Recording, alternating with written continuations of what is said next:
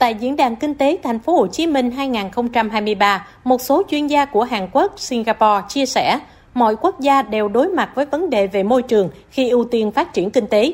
Động lực thúc đẩy phát triển kinh tế xanh ở Hàn Quốc, Singapore nhờ việc xây dựng cộng đồng cùng chung tay trên tinh thần tự nguyện của người dân và doanh nghiệp. Phó giáo sư tiến sĩ Vũ Quang Hương, giảng viên cao cấp trường chính sách công Lý Quang Diệu, Singapore cho rằng phát triển xanh, kinh tế xanh, sống xanh là điều bình thường.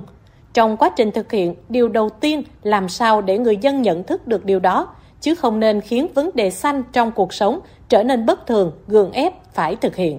Ai cũng chia sẻ về chuyển đổi xanh các thứ ra sao hay là tổng lực. Thế thì bây giờ ví dụ như tất cả các trường học để giảng dạy và chia sẻ cái kinh nghiệm hoặc là khen thưởng cho tất cả những bạn nào mà đưa YouTube về kinh nghiệm phát triển xanh là có khen thưởng thích đáng ngay và mọi người xem và khen ngợi đánh giá. Với thành phố Hồ Chí Minh cái sức mạnh của của nhân dân ấy cũng rất là rất mạnh mẽ mà đảng ở trên chỉ đạo cũng rất là sáng suốt thế thì rõ ràng là hai bên phải cộng hưởng với nhau. Mình phải bắt đầu từ cái thách thức chứ không phải bắt đầu từ từ cái sức mạnh.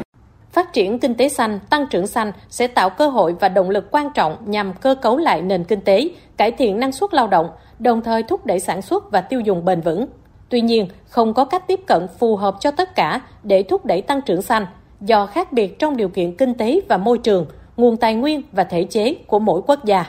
Nhiều chuyên gia cho rằng các công cụ chính sách hiệu quả thiết thực và linh hoạt là trọng tâm trong việc tạo ra tăng trưởng xanh, thành công và bền vững. Tiến sĩ Trần Thị Hồng Minh, Viện trưởng Viện Nghiên cứu Quản lý Kinh tế Trung ương, Bộ Kế hoạch và Đầu tư cho biết, nhiều doanh nghiệp cho biết lo ngại lớn nhất của họ là sản phẩm xanh không được người tiêu dùng đón nhận do giá cả cao hơn sản phẩm bình thường. Chính vì vậy, quá trình thực hiện chuyển đổi xanh cần có thêm chính sách, giải pháp để hỗ trợ doanh nghiệp, hỗ trợ tiêu dùng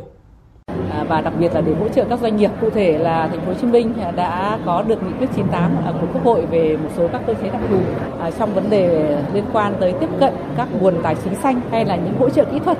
và nếu chúng ta nghiên cứu kỹ chúng ta tận dụng được những lợi thế đó thì à, chúng ta hoàn toàn có thể có được thêm những nguồn lực à, từ phía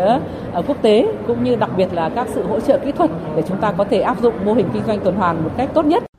Thành phố Hồ Chí Minh sẽ thí điểm xây dựng Cần Giờ trở thành địa phương xanh. Đây là địa phương tiên phong thực hiện mục tiêu net zero vào năm 2035, trước 15 năm so với cam kết của Việt Nam với quốc tế. Thành phố xác định đã sản xuất thì không thể không có phát thải, nhưng phải giảm đến mức có thể và phát thải ra thì phải có bù trừ. Cần có nhiều giải pháp để trung hòa phát thải carbon. Net Zero là cân bằng giữa sản xuất và phục hồi. Phát thải như cũ nhưng sản xuất vẫn tăng trưởng bình thường. Từ đó dẫn đến những tư duy mới như kinh tế tuần hoàn, sản xuất xanh, tài chính xanh, nhân lực xanh, tiêu dùng xanh, tính chỉ carbon, vân vân. Tất cả nhằm mục tiêu cuối cùng là tăng trưởng xanh. Ông Phan Văn Mãi, Chủ tịch Ủy ban nhân dân thành phố Hồ Chí Minh cho biết, thành phố Hồ Chí Minh cần phải nắm bắt xu hướng chuyển đổi xanh và thúc đẩy chuyển đổi xanh để tạo không gian mới, động lực mới, năng lực cạnh tranh mới cho kinh tế thành phố, đóng góp vào kinh tế của cả nước. Thành phố thấy rằng những thúc bắt từ bên trong như động lực tăng trưởng, biến đổi khí hậu, chất lượng cuộc sống, an ninh năng lượng, bảo tồn, đòi hỏi phải có những hành động trước mắt và lâu dài để cải thiện.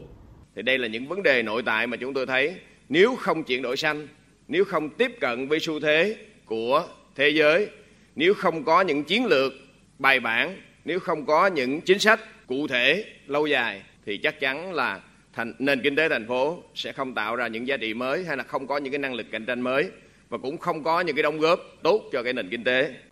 Thành phố Hồ Chí Minh đang tái cơ cấu kinh tế, trong đó xác định kinh tế xanh là động lực thúc đẩy tăng trưởng, phát triển bền vững giai đoạn tới. Thành phố đang nghiên cứu đề ra khung chiến lược phát triển xanh, cam kết bố trí đầy đủ nguồn lực để thực hiện, hướng tới phát thải ròng về không, net zero, vào năm 2050. Riêng về tài chính cho chuyển đổi để tăng trưởng xanh, theo tiến sĩ Trần Văn, nguyên phó chủ nhiệm Ủy ban Tài chính Ngân sách của Quốc hội, Viện trưởng Viện Chiến lược và Phát triển Kinh tế số, cho biết các thị trường tài chính trên thế giới đã nhanh chóng nắm bắt xu thế phát triển xanh, sạch và đưa ra nhiều công cụ tài chính tương ứng. Thành phố Hồ Chí Minh hoàn toàn có thể xây dựng đề án phát hành trái phiếu xanh của chính quyền địa phương, khuyến khích doanh nghiệp phát hành trái phiếu doanh nghiệp xanh, phục vụ cho các mục tiêu, chương trình, dự án xanh, đáp ứng đủ các tiêu chí phát triển xanh. Nếu quyết định như vậy, thì thành phố Hồ Chí Minh cần nghiên cứu ban hành các cơ chế chính sách, quy định pháp luật, đòn bẩy kinh tế cho thị trường trái phiếu xanh Tất nhiên nó nó là một cái cái trái phiếu nên nó phải đáp ứng được tất cả các yêu cầu của cái thị trường vốn và cũng phải có những cái quy định rất là chặt chẽ, có những cái cam kết của thành phố nếu mà đấy là trái phiếu do thành phố phát hành hoặc nếu trái phiếu do doanh nghiệp phát hành thì cũng phải có những cam kết về lãi suất, về thời hạn,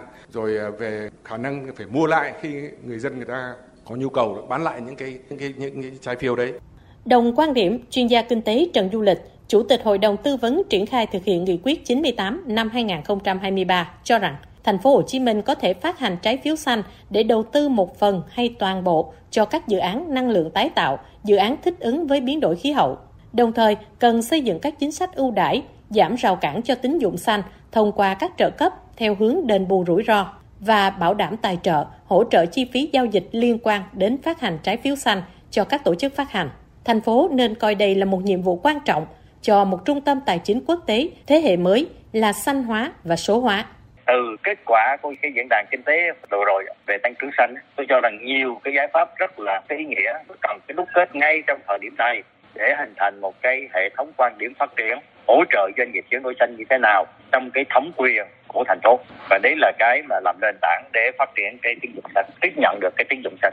Thành phố Hồ Chí Minh xác định nguồn lực để thực hiện chuyển đổi xanh là tài chính xanh, nhân lực chất lượng cao, kết nối trong nước, hợp tác quốc tế. Hiện mặt bằng pháp lý cần nghiên cứu hoàn thiện hơn cho tài chính xanh. Một số trụ cột khác của khung chiến lược chuyển đổi xanh phát triển bền vững của thành phố Hồ Chí Minh là hạ tầng, hành vi, tuần hoàn tài nguyên. Trong trụ cột hạ tầng, thành phố Hồ Chí Minh định hướng tập trung cho năng lượng. Hiện năng lượng sạch chỉ chiếm 14%. Đến năm 2030 cũng chỉ tối đa là 30%. Thành phố Hồ Chí Minh nhận trách nhiệm là địa phương đi đầu trong chuyển đổi xanh, phát triển bền vững, là địa phương nhận nhiệm vụ đầu tiên, nhận nhiệm vụ lớn nhất để thực hiện các cam kết quốc gia trong hợp tác quốc tế. Thành phố không có sự lựa chọn nào khác và xem đây là tất yếu phải tiên phong thực hiện chuyển đổi xanh, nỗ lực cho phát triển bền vững.